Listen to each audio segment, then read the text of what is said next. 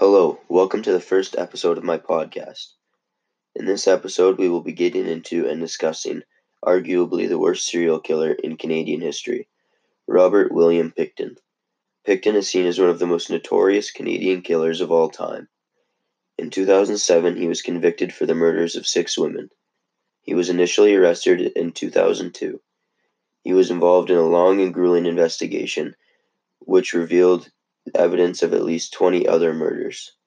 Pickton was charged with the additional murders, but they were stayed by the Crown in 2010.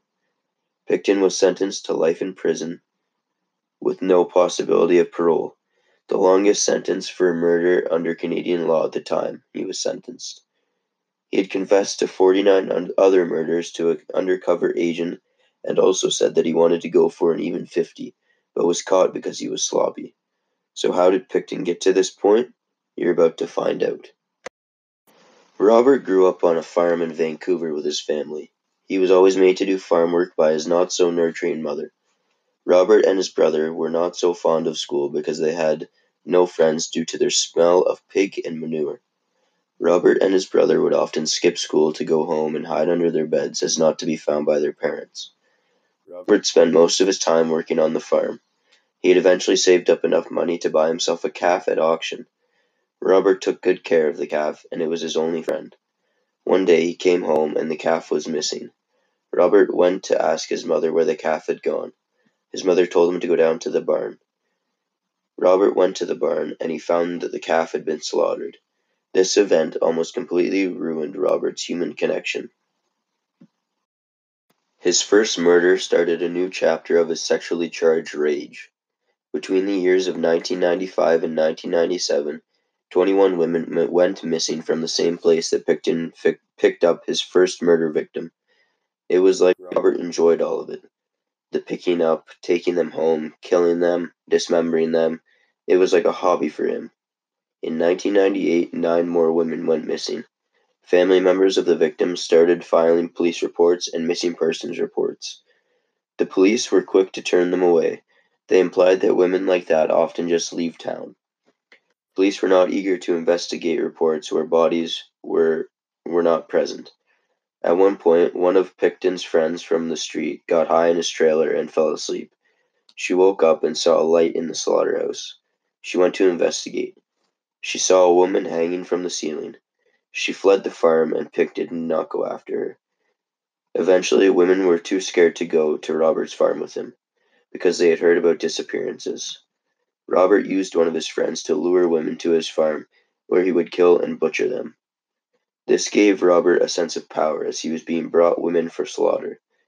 The police had finally decided to get involved. They had made a list of suspects, and Robert was one of them. Since Robert only had one charge of assault, the police decided not to probe any further. After the death of his parents, Robert continued up the farm work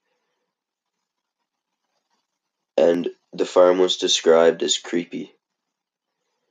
Pickton himself was described as a pretty quiet guy. Robert frequented a part of town that was dirty and full of prostitutes and drug addicts.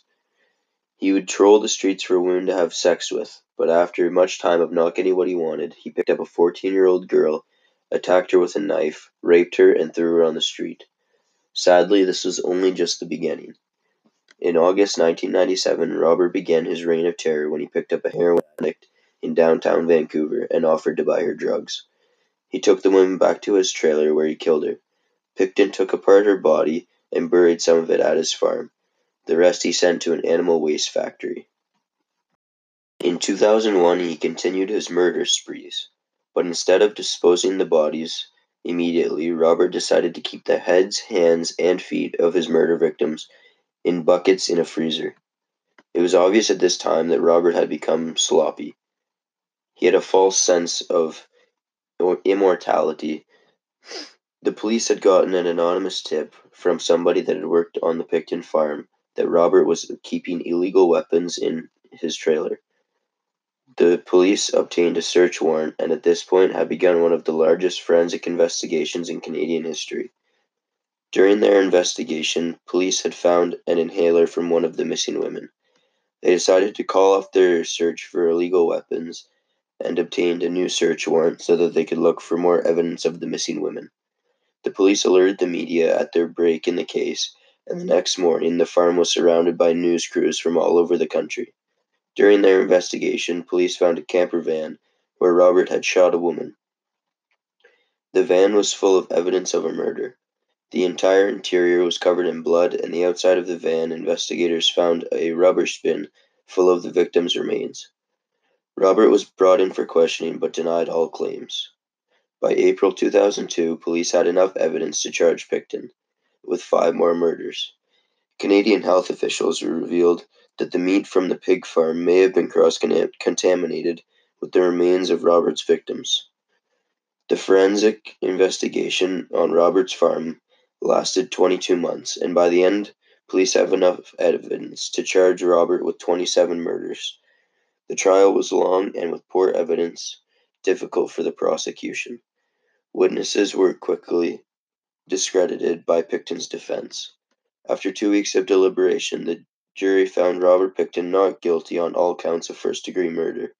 The jury did, however, find Robert guilty on six counts of second degree murder and he was charged with 25 years in prison and no chance of parole. Robert appealed to the Supreme Court of Canada. Nothing came of it, however. Today, Robert Pickton has been moved to Quebec because he was being bullied in the British Columbia jail. He is not allowed to see anyone in his maximum security prison 600 miles from the St. Lawrence River. In my opinion, Robert is an evil man. He obviously has some sort of mental problem that I believe began when he was a child. The lack of care from his parents and being poorly treated by his peers caused an anger to grow in Robert, which he took years to come out. I hope you enjoyed this podcast and that you learned just a little bit more about one of the most wicked men in Canadian history. Thank you for listening.